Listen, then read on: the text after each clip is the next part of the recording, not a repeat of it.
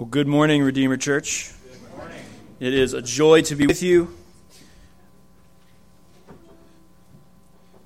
And my wife is sad she's not able to be here, as has sort of become our custom when we come visit you guys. Somebody gets sick. So I don't think it says anything about you guys, but let me read for you our scripture verse for this morning. This is from Colossians chapter 3, verse 17. These are the words of God. And whatever you do in word or deed, do all in the name of the Lord Jesus, giving thanks to God the Father through him. Would you pray with me? Heavenly Father, we thank you for the opportunity to come and worship you this morning. We pray now as we come to the preaching of your word that you would give us eyes, ears, and hearts to receive what your word says and to do so by faith. Father, let the words of my mouth and the meditations of my heart be acceptable in your sight O Lord, because you are our strength and our Redeemer. And we ask this in Jesus' name. Amen. Uh, for the sermon this morning, I'm going to we're going to work through a number of different passages. So have your Bibles handy or your phones handy. Um, I'm just going to layer a bunch of scriptures on as we go through this particular topic. And uh, so if you're taking notes, you can just jot the verse down and then uh, uh, jot down a couple other things as we go through. But um, I would encourage you to take, uh, take this list of verses that I'm going to give you and then use that perhaps in your week during your um, devotional times, uh, other times that you take to set aside and go to God's Word to consider these things. The topic for this morning, the title for this sermon is Armed with Thanksgiving. Armed with Thanksgiving. For many years, over the sink at my parents' house, uh, there was a sign that read, uh, Live, love, laugh, and be thankful. I think when they painted the kitchen most recently, the sign came down, and I don't think it ever made it back up to the wall. But for many years, it, the sign was over the kitchen sink Live, love, laugh, and be thankful. And this is, uh, if you know my mom, many of you do know my mom, this is a, a wonderful testimony of her and her uh, demeanor. One of the many gifts that my mother gave me was the habit of stopping and thanking God for five things, particularly when I was in a swamp of my own grumbling. Right, you know the feeling when you are uh, when things are going not the way that you want, and uh, for any of a number of reasons, and you just are um, muttering under your breath or in your heart about everything that's going on around you, and you can't stop, don't want to stop, and on and on. And my mom would, um, in her wisdom, would see this and notice this about me as a young boy, and would and would confront me on it and say, "Tyler, you need to stop, and you need to give thanks for five things." But I don't want to give thanks for five things. I can't think of five things to give thanks for, anyways. And no, in her wisdom, no, Tyler, you need to stop and give thanks for five things. And what was in, in uh, the way that God has structured the world um, what was amazing about that is how effective it is. How effective it is to stop and give thanks when you're in the midst of complaining or grumbling about uh, things going on, circumstances that, that, you, that you don't like, and how it changes your demeanor and um, what God uses it to do in your heart. There are many reasons for this, and we'll get into this as we go as Christians, giving thanks really ought to be before our eyes and on our lips and in our hearts and our minds all the time. If you stop and think about it, this, when, I think in the abstract, this makes sense. We understand that we're made by God. What do you have? What do we have physically that we have not received? And on top of that, not only have we been given physical life, we've been given uh, spiritual life in Christ. If we believe in Christ, if God has saved us, then we have the promise of eternal life, and why would we not stop and be giving thanks all the time simply for that, let alone all of the other blessings that God does heap upon us? This is uh, ultimately because uh, the, the reason why Christians ought to have thanks on our, in our eyes and on our lips all the time is because this is the only right disposition that we should have as creatures and children of God. There really is no other way to rightly be before the Almighty God other than if, if, we, if we follow Him and if we are in fellowship with Him. There's no other place, no other way to carry yourself or to be, to exist, other than in thanks to Him. Secondly, as such, it is an effective weapon or antidote against our sinful hearts. Thanksgiving is, I think, as you read through Scripture, particularly in the New Testament, as you read through uh, and you notice how and where the, the apostles bring out this idea of giving thanks, it becomes very clear, I think, that God has designed this as the prime, one of the primary ways to fight your sinful heart, to battle that sinful flesh that still remains, as Paul tells us. And so we're going to, um, th- this is the two parts of my sermon. I want to talk about what Thanksgiving is. We're going to look at Scripture to tell us what, what is Thanksgiving, what is it for, why, why do we, um, um, what, do, what are we to understand is going on in giving thanks. And then, secondly, um, how we're to wield it. If this is something that God has given to us, then it's something we are to use. How are we to use giving thanks? Um, and at the outset, I should uh, note that thanksgiving, particularly in, in circumstances that involve suffering of any of a range of levels, levels of suffering, thanksgiving is not a denial of those things. We're not denying the reality of the suffering that God has brought to us but rather it is an acknowledgement of the one from whom those afflictions come. Is it possible to give thanks in the midst of affliction? You study the scriptures and it is clear yes. And in fact, you probably know people that have gone through um, very difficult times, very difficult trials. And some of them are the most thankful people that you know. And that doesn't make sense if we're just thinking about this in human terms. But this is because what thanksgiving is, is an acknowledgement of who God is and an acknowledgement of what he has brought to you, that he is the one from whom everything comes. And so, thanksgiving, I think we tend to think of giving thanks primarily, or first and foremost, as a feeling. A feeling that, I, that, that comes up inside when somebody has done something nice for me, uh, then I'm thankful. And this is a completely wrong way to think of thanksgiving. Thanksgiving is not first and foremost an attitude or a feeling.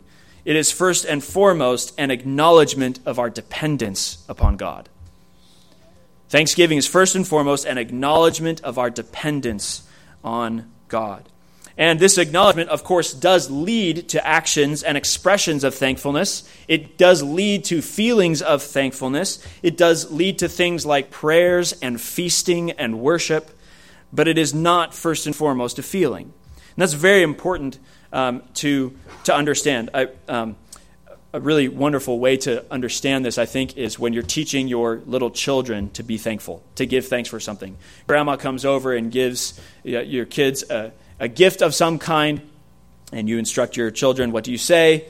And they don't and you say, okay, well, let's go take care of this, and we'll, we'll come back and try it again. What are you doing? You're teaching them to give thanks, whether or not they feel like it, because it is something that they ought to do. When they have been given something, when they've been given a gift from someone, the appropriate response is to give thanks, and it doesn't, doesn't really matter how you feel about it on the inside.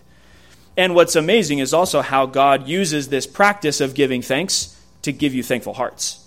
It works its way in as well but it's not primarily a feeling. That teaches us something about the way that we're thankful to God. It's, we're not primarily feeling thankful to God, or first and foremost, feeling thankful to God.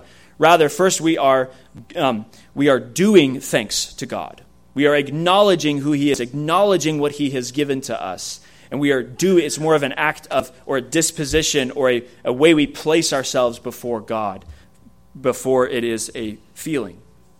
So, what I'd like to do is look at a bunch of scripture references to flesh this out. And if this is all true, then we should also see that giving thanks, really at its root, is a form of worship. Give, the act of giving thanks is a form of worship. And as such, um, we should be careful with it. It's not something that we can do in the void. Um, there are lots of um, uh, feel good messages out there that tell us to be thankful. But if they're not directing you to whom you should be thankful, and if thanksgiving really is rooted in worship, then to give thanks in the void, without the object of that thanks being God, in a sense, thanks, giving thanks that way really is idolatry. You, you can't give thanks just in general. You can't give thanks in the void, as though there is no God to whom you ought to give thanks. Thanks must be directed ultimately to, to the Creator, to the sustainer of all things. And if it's not, and if thanksgiving is an act of worship, then you're worshiping something else. This is important to, to see and to understand. So, the first place we will look at is in Leviticus chapter 7.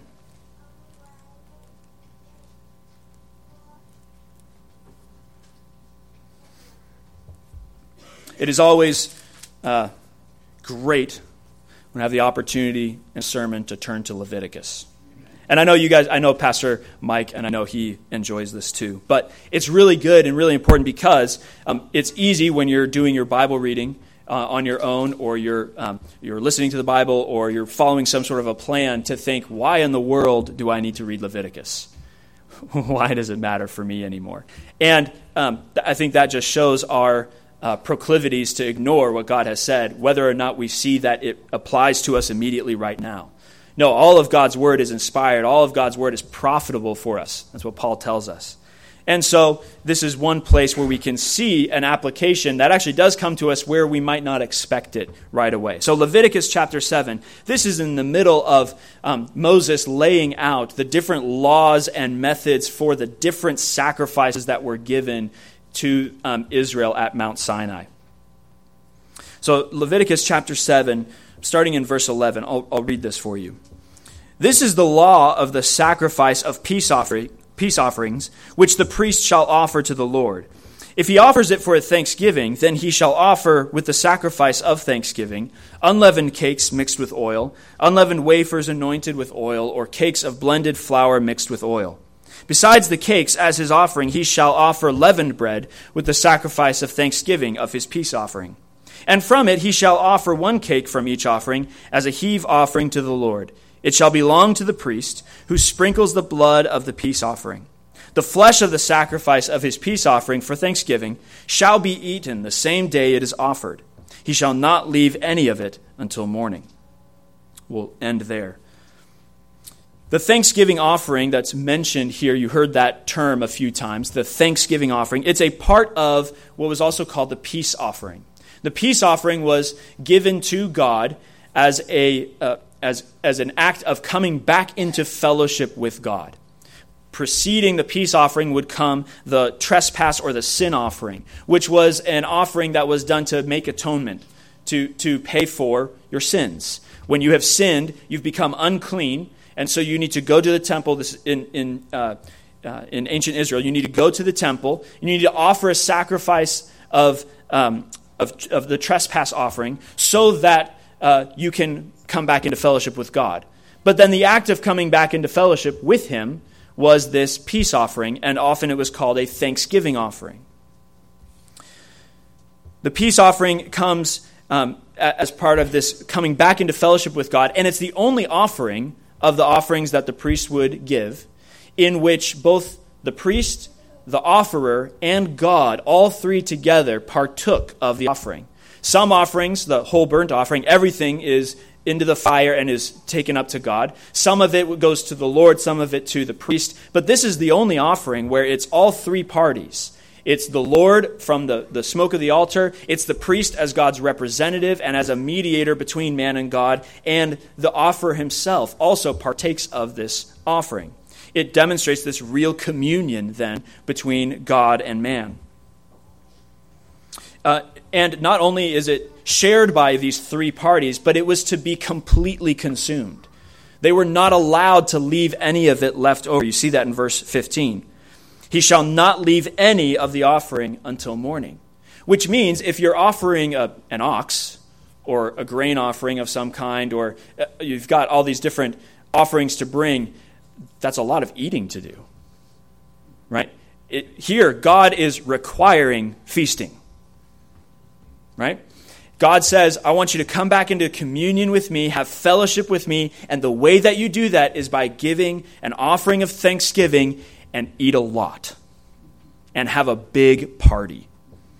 This is what God desires for his people. And so we actually see this in our worship service every Lord's Day. We celebrate this as fulfilled in Christ when we eat our Thanksgiving offering every week. Um, one of the names for the Lord's table is the Eucharist.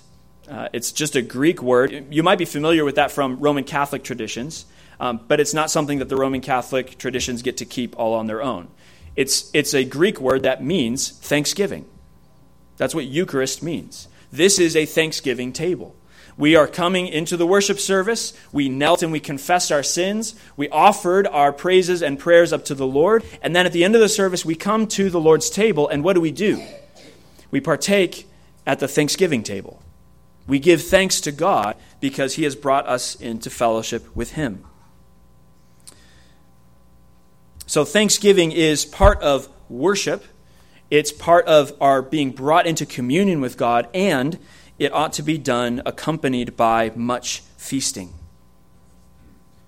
Let's look at another passage, Second Chronicles chapter 31. We're getting all the real obscure places in Scripture right now.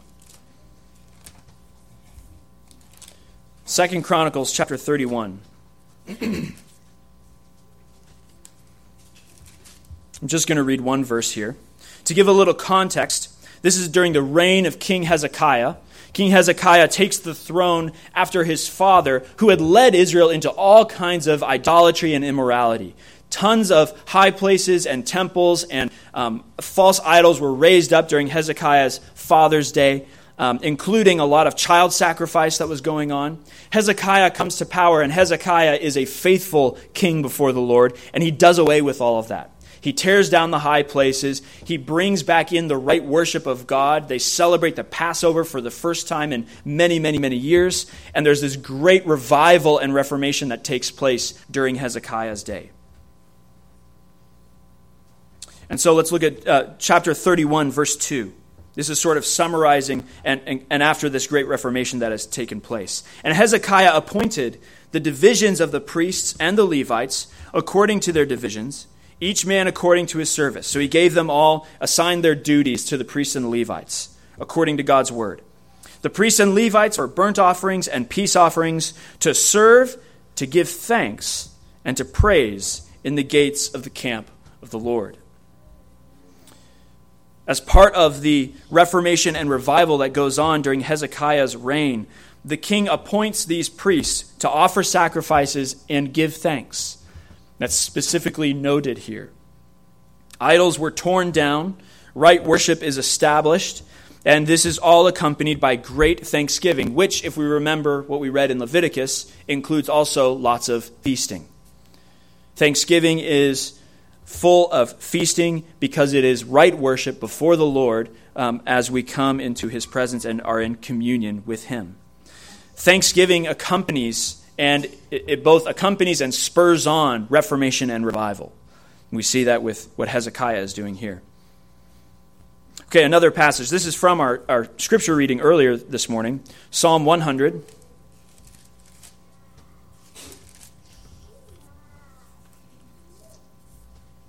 Psalm 100. Make a joyful shout to the Lord, all you lands. Serve the Lord with gladness. Come before his presence with singing. Know that the Lord, he is God. It is He who has made us, and not we ourselves. We are His people and the sheep of His pasture. So the psalmist tells us to come into God's presence, to come with singing and gladness, to do so remembering that God is God and I am not. Know that the Lord, He is God because He's the one who has made us and it's not we ourselves. This is true with regards to our physical bodies, and it's true with regards to our new life in Christ. We don't make ourselves Christians. We don't make ourselves God's people. That's what God does.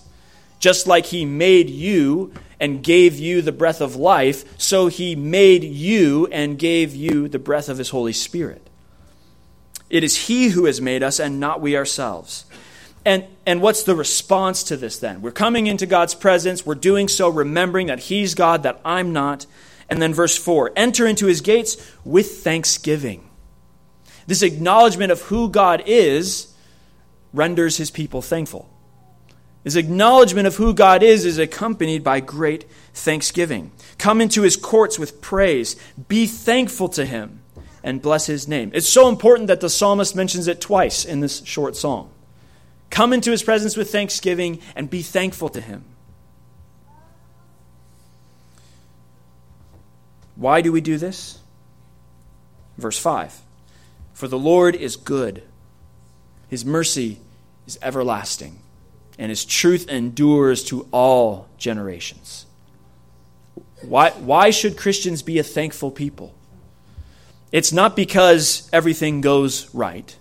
It's not because things are really smooth and easy.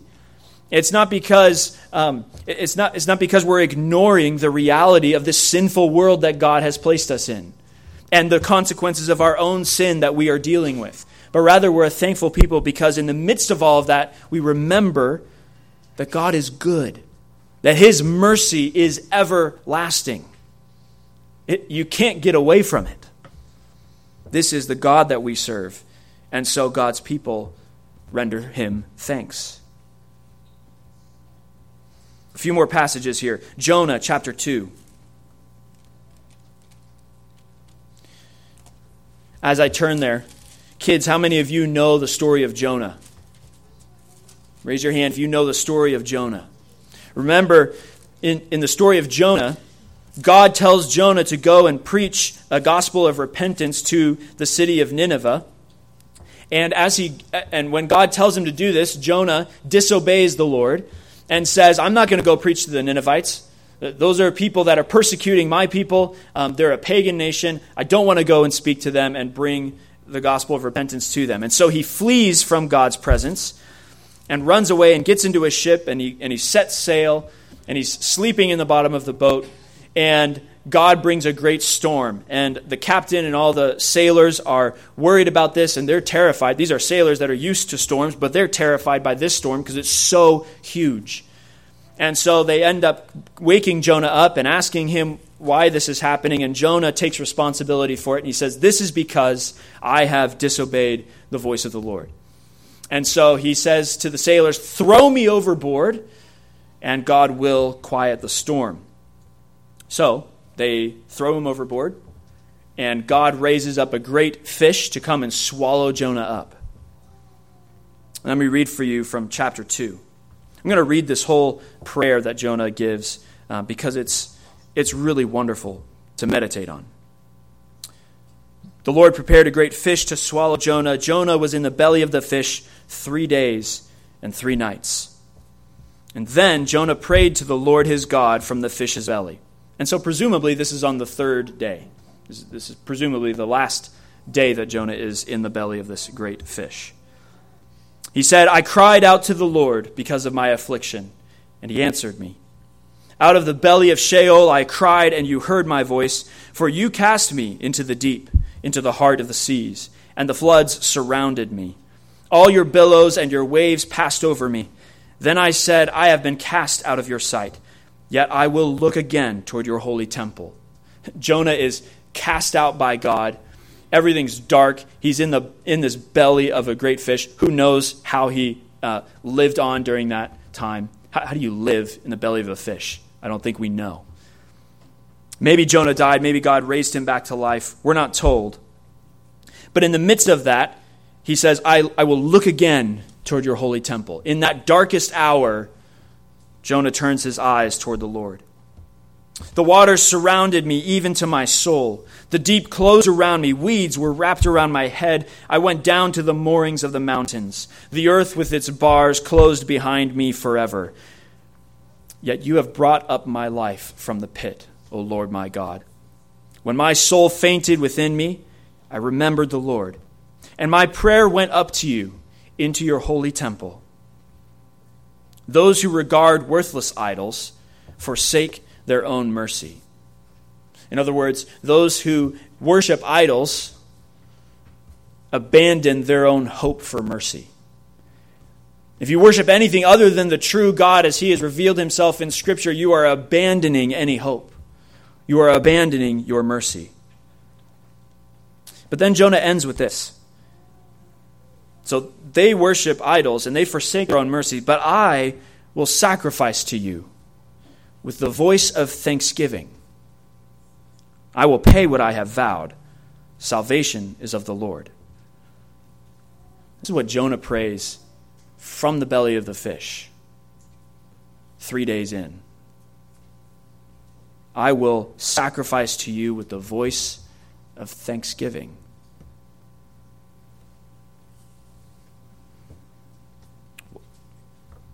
How can you thank God from the belly of a fish?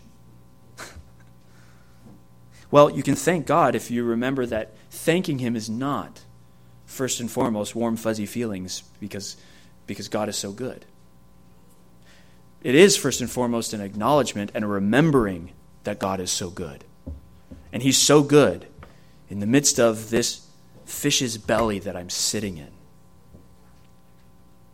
But if it's true that He is good, if it's true that His mercy is everlasting, then I can give Him thanks because He's the one that brought me here.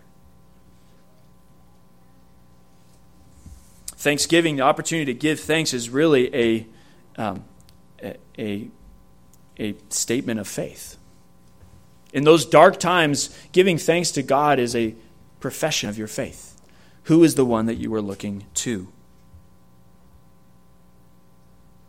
Another thing to notice here two, two other things. Um, this phrase, the voice of thanksgiving, shows up a lot in Scripture, shows up many times in the Psalms. And I think that's helpful for us. We ought to give voice to our thanks. Uh, this is true, first, of course, with the Lord. We ought to thank the Lord regularly, give thanks to Him, and that means with our voices. The songs that we sing, with the prayers that we pray, we thank Him for our meals.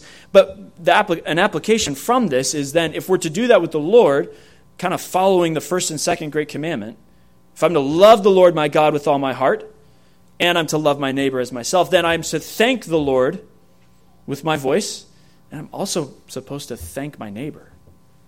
I'm also supposed to thank the people around us. And as I've, uh, as I've been considering this, it really, more and more, I really do think, this is just a side quick application, but I really do think, in your, I'm ta- speaking primarily of marriages here, in your marriage, one of the best things that you can do toward your spouse is to freely give them thanks vocalize that. Thank them specifically. So often we take, uh, we take so much for granted and we think that things are going just fine, or things maybe start to be getting rough. There's friction in the home, friction between you and your spouse. And, and if it's true, as we'll get to, that one of the ways that we fight our sin is by giving thanks, then this vocalizing your thanks to your spouse really is one of the ways to to bring grace back into the home.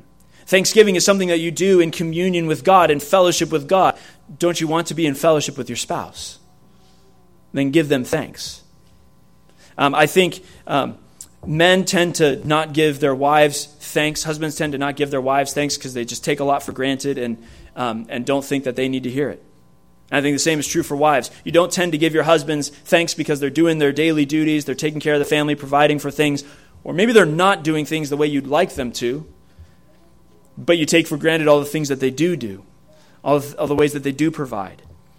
And we don't, give, we don't give one another thanks. And I don't think there is, I think, speaking as a husband, there is, I don't think anything my wife can say that builds me up, makes me stand up straighter more than thank you for that.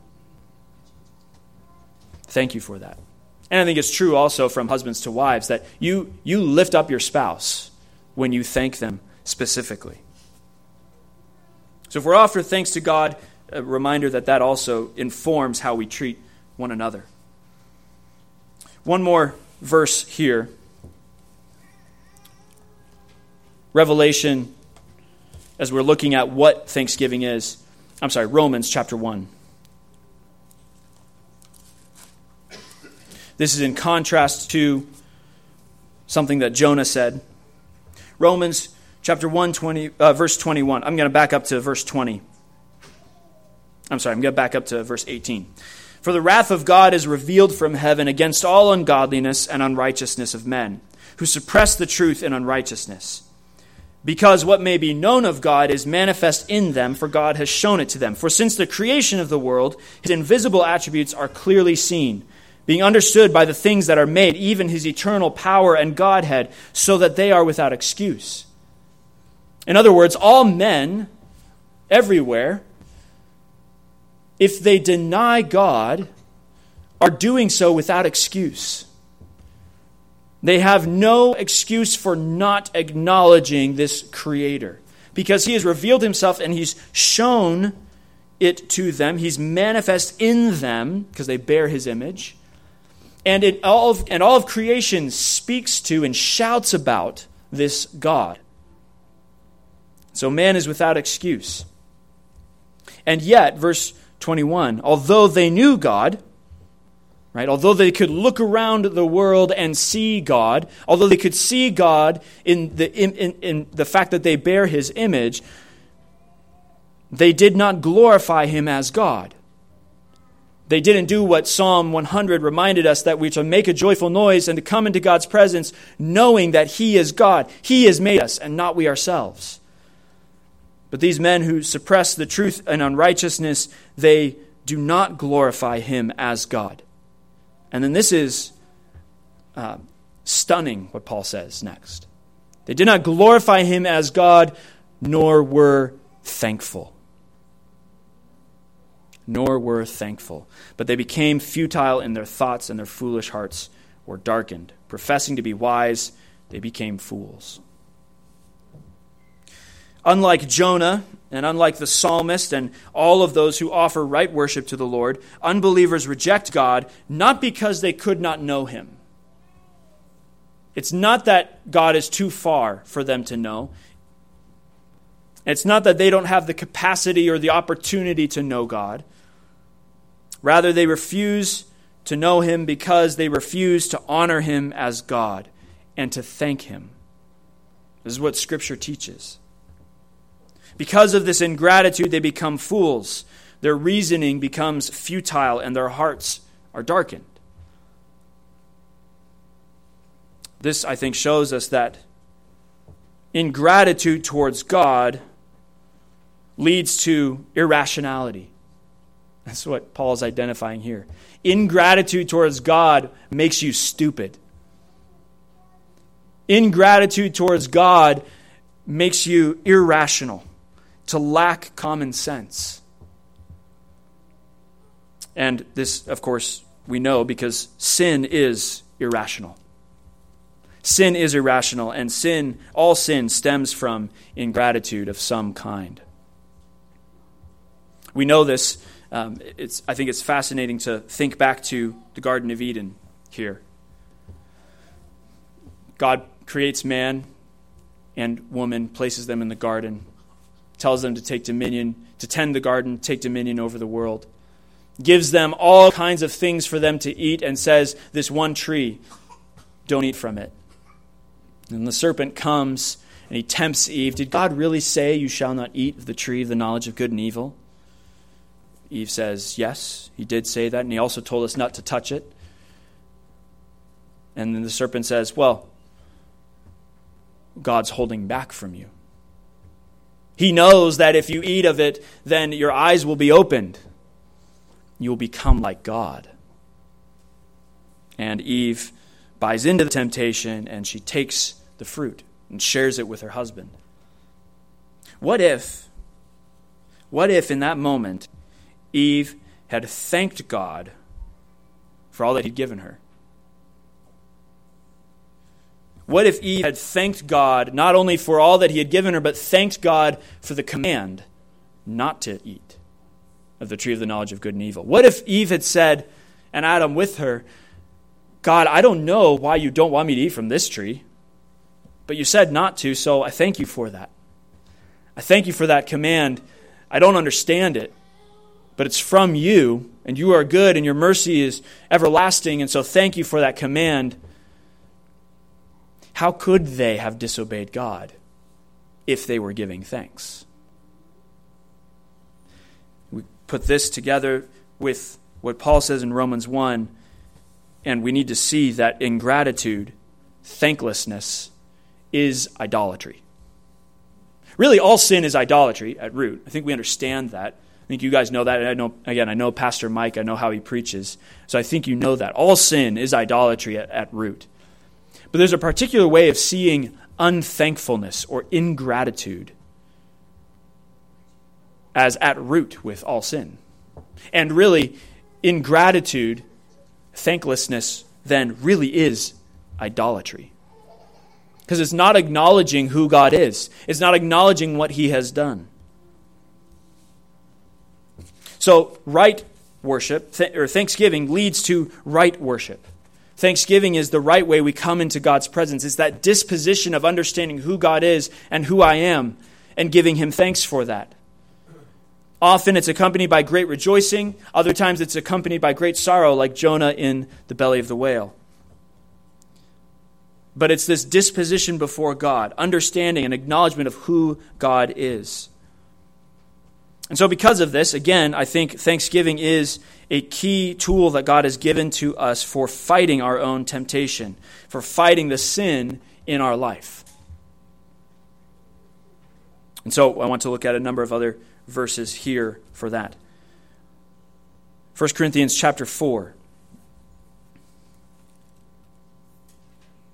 This is where Paul's writing to the Corinthians, uh, and he's writing to them primarily to answer some questions that they have um, because of an, in part because of a number of disputes that have arisen within different camps in the Corinthian church. There, there's lots of divisions and splits going on in the Corinthian church, and Paul is writing to them to set the record straight in many ways. Part of the divisions were fueled by a, a particular pride that certain divisions had, certain groups within the Corinthian church had, because of the um, greater knowledge that they had received. They were puffed up because of this. They were proud because of it, boasting in the things that they knew. And so Paul says in 1 Corinthians 4, verse 7, keeping all of this in mind, what, uh, who makes you differ from one another? Who makes you uh, disagree with one another? And what do you have that you did not receive? What do you have that you did not receive? Now, if indeed you did receive it, why do you boast as if you had not received it? Here he's speaking primarily again of the knowledge or the doctrine that they had received. What, what do you have that you didn't receive? Paul knows because he's the one that gave it all to them. He's the one that came and planted the churches and taught them for years. And he says, What do you have that you didn't receive? Don't, don't act like you came up with this stuff by yourself because you're so smart. No, I came and I gave it to you. And so if you but if you if you received it from me, then why are you acting like you didn't receive it? In other words, if you received it from me, why are you not acting thankful for it? Paul's, Paul doesn't mean thankful to him particularly, he means thankful to God. And that thankfulness would then diffuse the strife between these parties. We fight then against boasting and pride by acknowledging, in other words, thanking God, that everything we have has been given to us. We have nothing of our own to boast in. We have nothing of our own to boast in. Uh, um, we, we've been given these bodies. We've been given the ability to use them in all manner of ways. We've been given the opportunities to go and to work, to raise families, to love and to laugh. We've been given these things. What do you have that you did not receive? And, and we tend, we're inclined often to think that um, I've built myself up. I've built this family. I've built this business. I've built, I've done these things. And of course, there's a sense in which that's true, where God has given you the ability and the opportunity to do these things. But, but you can't do any of it apart from the one who is creating and sustaining all things. And so, what is there that you have for you to boast in? Nothing. There's nothing to boast in. Instead, our lives ought to be characterized by this joyful, thankful acknowledgement of everything that God has given to us. Again, in 1 Corinthians chapter 15. 1 Corinthians 15 is Paul's uh, great treatise on the resurrection, on what's going to happen in the resurrection. Again, answering some questions from the Corinthians. But I want to see what he says here at the end of this chapter. Speaking of the resurrection, Paul says, verse 54 When this corruptible, this flesh, has put on incorruption. We've been raised to new life in the resurrection. Our physical bodies have been remade. And this mortal has put on immortality, then we shall then shall then shall be brought to pass the saying that is written, death is swallowed up in victory. And then Paul says this hymn, O death, where is your sting? O Hades, where is your victory? The sting of death is sin, and the strength of sin is the law. But thanks be to God who gives us the victory through our Lord Jesus Christ. Paul, here, with this hymn that he gives, mocks death, laughs at death. But not because Paul is some stoic that doesn't care, not because he's um, sort of thought his way outside of the terrors of death. No, it's because of Christ's victory.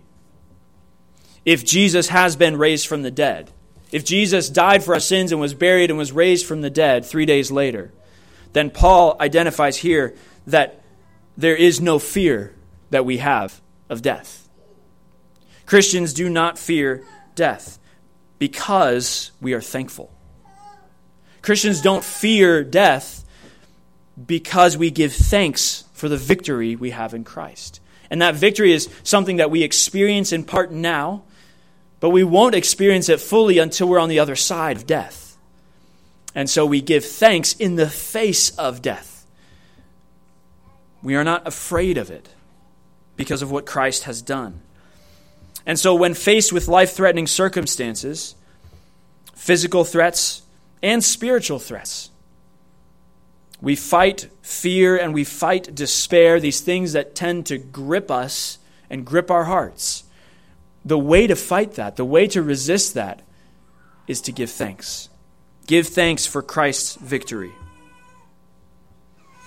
Another passage, Ephesians chapter 5. Again, I'm, I know we're looking at a lot of different passages. My, my goal is to layer these on top of one another so that you have a come away with an understanding or a grasp of what thanksgiving is and how to wield it against your own sin and temptation as we worship the Lord throughout every part of our, uh, of our week. Ephesians chapter 5, verse 4. Actually, I'm going to back up to verse 3. But fornication and all uncleanness or covetousness, let it not even be named among you, as is fitting for saints. Neither filthiness, nor foolish talking, nor coarse jesting, which are not fitting. So all of these things, Paul says, it's not fitting for saints. It's improper. And he doesn't mean that because um, Christians are all nice and tidy. We've got everything ordered and it's improper like bad manners at the dinner table. That's not what Paul means. Paul means it's not fitting because you've been made a different person. You've been forgiven of your sins. Because you've been forgiven of your sins, it's not fitting to go back to them.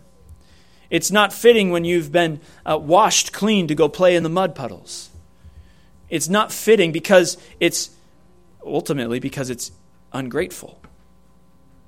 It's ungrateful to go and participate in these things fornication, uncleanness, covetousness, filthiness, foolish talking, coarse jesting. It's unfitting for Christians to participate in these things because you've been made clean. Why would you go and give yourself to these things? It's ungrateful not remembering what Christ has done for you. And that's what Paul says. Instead of putting on those things, he says, but rather giving of thanks. How do you fight the temptations to covet? I think this one is, we see it pretty clearly. If I'm tempted to covet what my neighbor has, break that 10th commandment, why am I tempted to covet?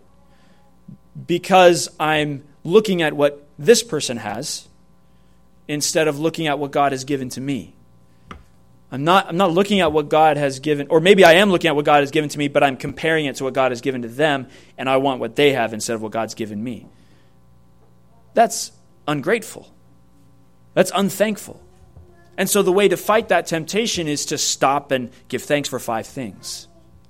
When, when you're tempted to covet what somebody else has, stop and give thanks quickly.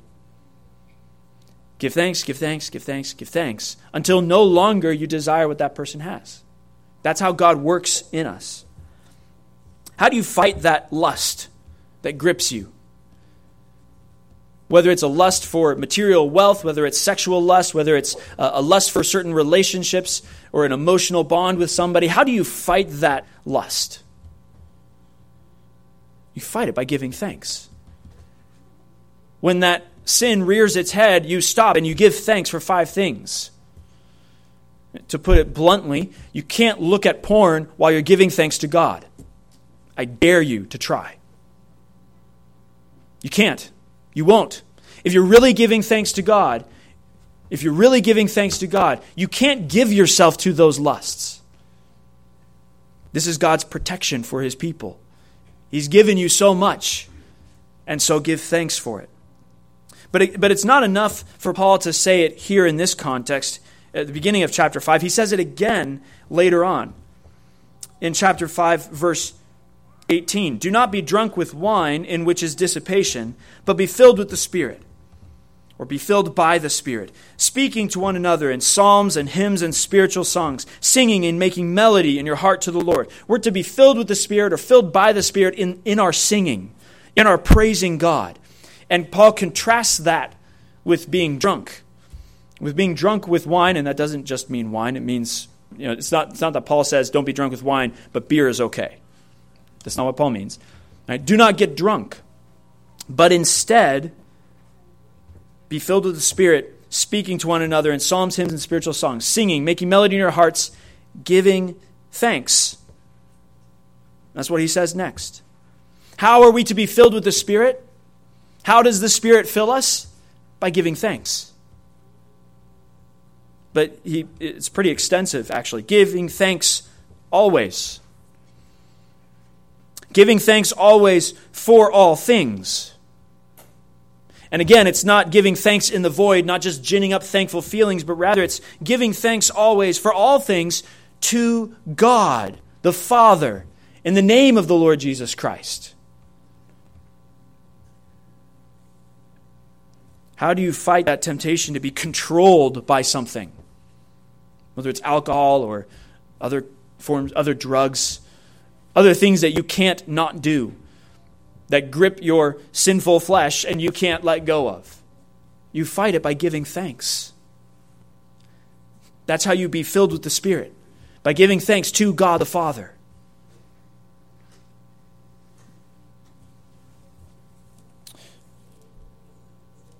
Turn a couple pages to Philippians chapter 4.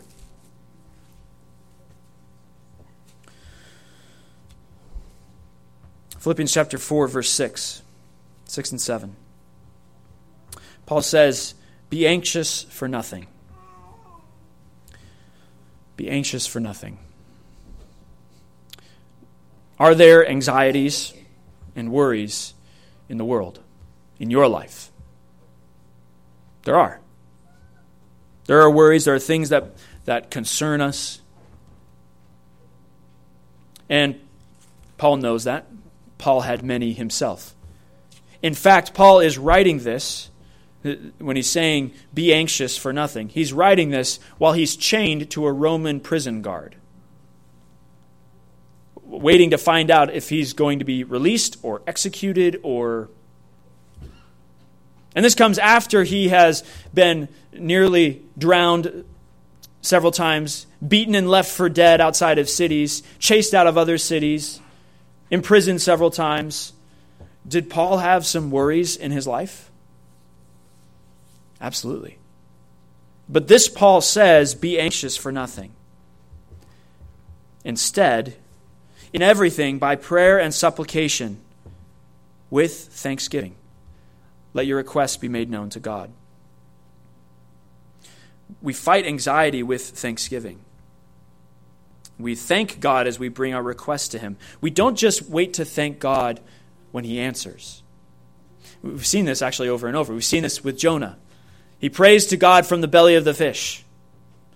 And he, and he doesn't wait until he's vomited out of the fish to thank God.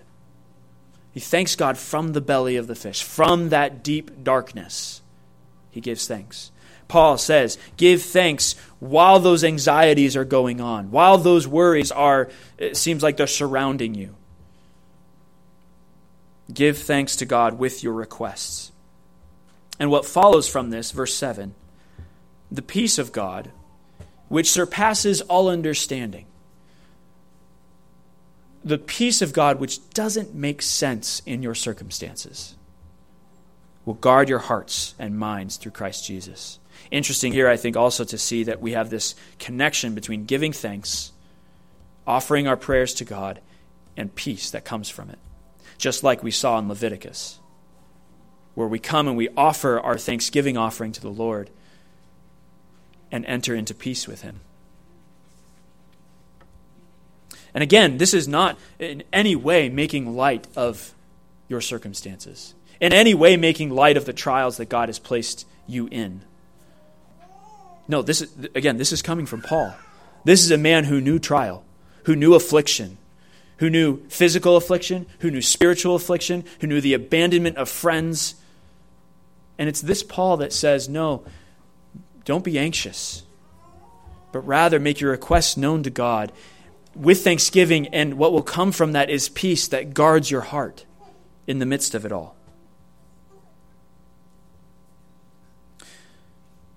There's one other psalm I'd like to look at, and then uh, one psalm, and then one more verse to close with. Psalm 69. Again, I think this is particularly helpful for giving thanks in the midst of trials and hard circumstances. Psalm 69. This is a psalm um, where the psalmist, multiple times in the psalm, uses this language of drowning. He says, God, the floodwaters have come up over against me. These waves are crashing over me. I'm drowning in the billows of the sea. This is, this is a cry for help in the midst of real darkness, real terror, real trouble. Psalm 69, starting in verse 29. But I am poor and sorrowful. It sums it up pretty well. I am poor and sorrowful. Let your salvation, O God, set me up on high. Again, like Jonah, he's looking to the Lord in this darkness. I will praise the name of God with a song and will magnify him with thanksgiving.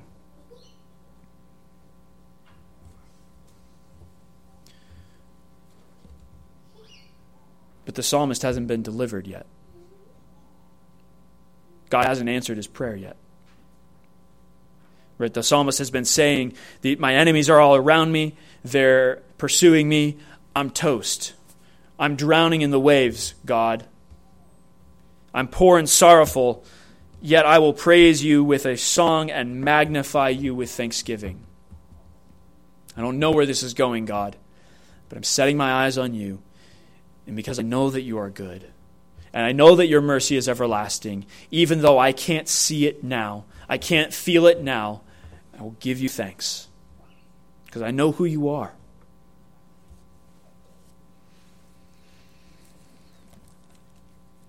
And so then, last, you don't need to turn there, I'll just read it to you. 1 Thessalonians chapter 5. Paul closes this letter to the Thessalonians saying, Rejoice always, pray without ceasing, in everything give thanks. For this is the will of God in Christ Jesus for you. How are we to rejoice always? That's an impossible command. We're to rejoice always by praying without ceasing and in everything giving thanks. Because that's God's will for us. His will for us is that we rejoice always, that we're able to rejoice always by praying and giving thanks. So, how do you become a thankful person? Thanksgiving is this right um, ordering of ourselves before the Lord. Thanksgiving is this worship of God, remembering who God is and who I am, giving thanks to Him in the midst of all circumstances. But how do you do this? How do you put on thankfulness? Because it's often not natural. We have to teach our kids to give thanks. We have to teach ourselves how to give thanks. It's something that does need to be cultivated and practiced. It comes as a gift and it comes as grace, but it is something to be practiced. And so, start by practicing. Start by practicing when it seems like it doesn't matter. Practice giving thanks uh, when, when you're in that state of grumbling. Kids, again, this is a wonderful application for you. When you're tempted to whine and complain, stop Give thanks for five things. I do this with my kids all the time. And it is amazing how that changes one's demeanor. Stop and give thanks for five things because it forces you to remember that you've been given so much. Stop and give thanks for things that you eh, practice by giving thanks for things that you would never think to give thanks for. I would assume that almost everybody in this room took a shower this morning. Did you stop and give thanks for the fact that you can turn a nozzle or pull it out or push the buttons, whatever it is, and whoop, out comes water? Just, just like that. And not only that, you can make it hot or cold or right in the middle or both at different times during the shower. Did you, did you give thanks for that? That's amazing. When was the last time you stopped and gave thanks because God gave you these things over your eyes that they just kind of open and shut all the time. You don't really have to think about it, and it keeps your eyes nice and moist, cleans them, sanitizes them. They've got these amazing hinges on the sides that really just kind of work on their own. And how many times do you blink during the day? Do you give thanks? How many breaths have you breathed in this service? And how many of them did you give thanks for? When was the last time you gave thanks for your toenails? I'm not really sure why we have toenails. But when was the last time you gave thanks for them? Right? How much what do you have you have not received? And so we need to practice this. We need to practice giving thanks when it doesn't matter, when we think it doesn't matter. Because then we've got we've exercised those muscles. You need to exercise those thanksgiving muscles because you'll need them. This is what God has given you to fight sin in your life. Godly thankfulness is not fake cheerfulness, on the one hand. It's not pretend. It's not this sort of Pollyanna uh, worldview where everything's just fine, and so I'm giving thanks all the time because it's all nice and sunny. Um, that's just false. That's just lying. So let's not do that. That's not what we mean by giving thanks always. And on the other hand, it's not a sort of stoic coldness where I'm going to grit my teeth and say the words, thanks to God, because that's what Christians do. No, it's, it's neither of these things. Rather, it's an alignment of ourselves to God as our Creator. You can weep while you're giving thanks. You can sing psalms and rejoice while you're giving thanks. We've seen both.